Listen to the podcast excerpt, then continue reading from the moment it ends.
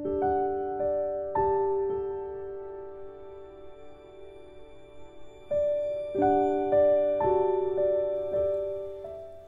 من سوگل هستم متخصص تغذیه از کشور آلمان. خوش اومدیم به سری پادکست های سوهلت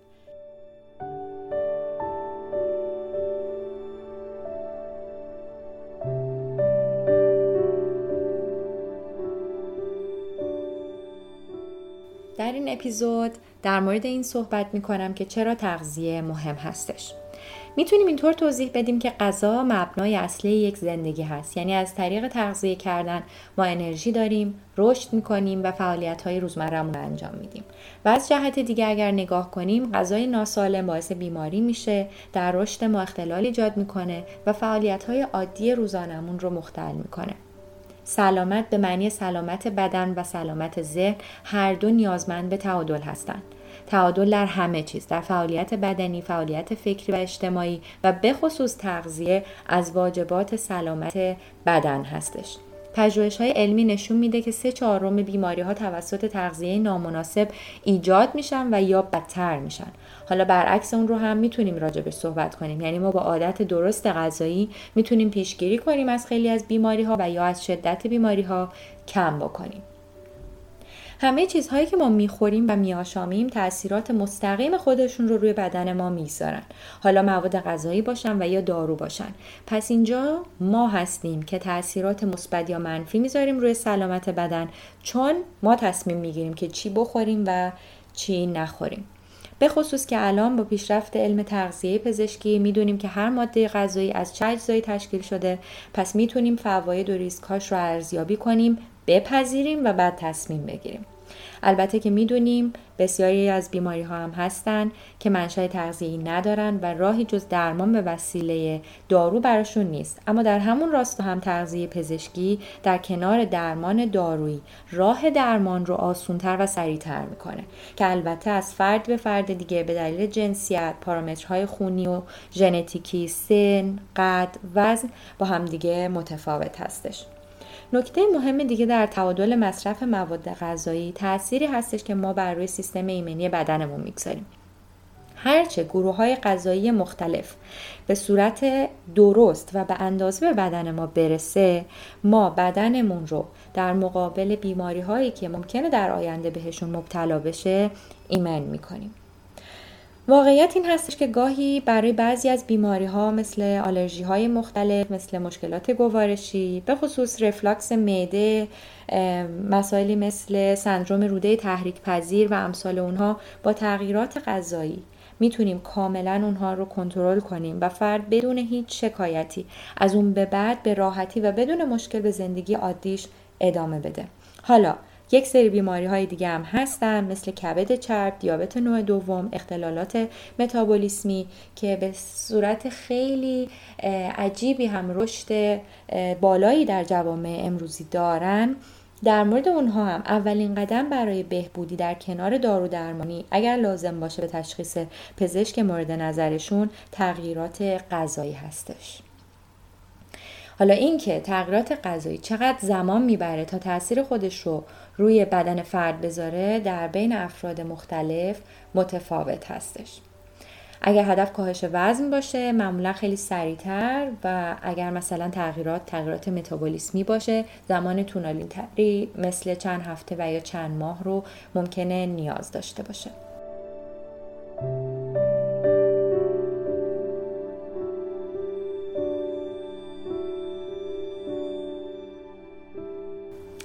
اما اینجا بعد از تصمیم گیری برای تغییری که مد نظر هستش یه نکته خیلی اهمیت داره و اون اینه که رژیم غذایی شما یا بهتر بگم من از لغت رژیم غذایی به معنی متداول که جا افتاده خیلی استفاده نمی‌کنم.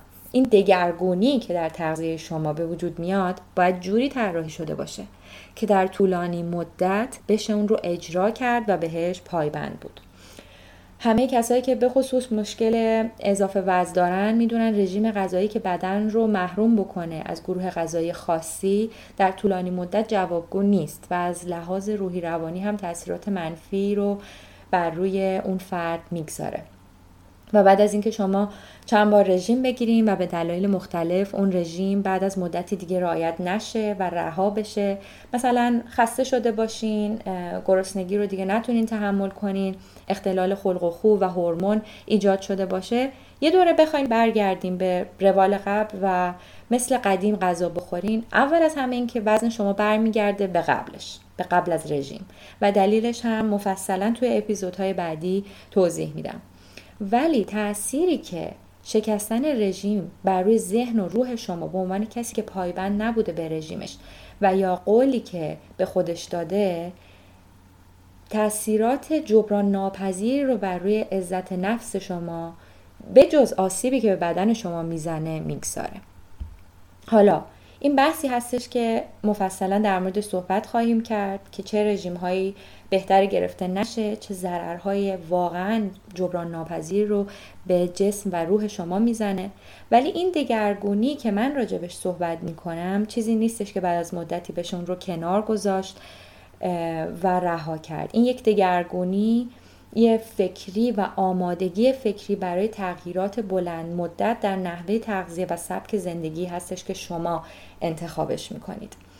افرادی که بیمار هستن مسلما رایت بیشتری در این تغییرات دارن چون به دلایل اختلالاتی که اون غذا ممکنه با اون بیماری داشته باشه و یا دارویی که اون فرد مصرف می‌کنه به همون اندازه هم رایت بیشتری می‌کنن.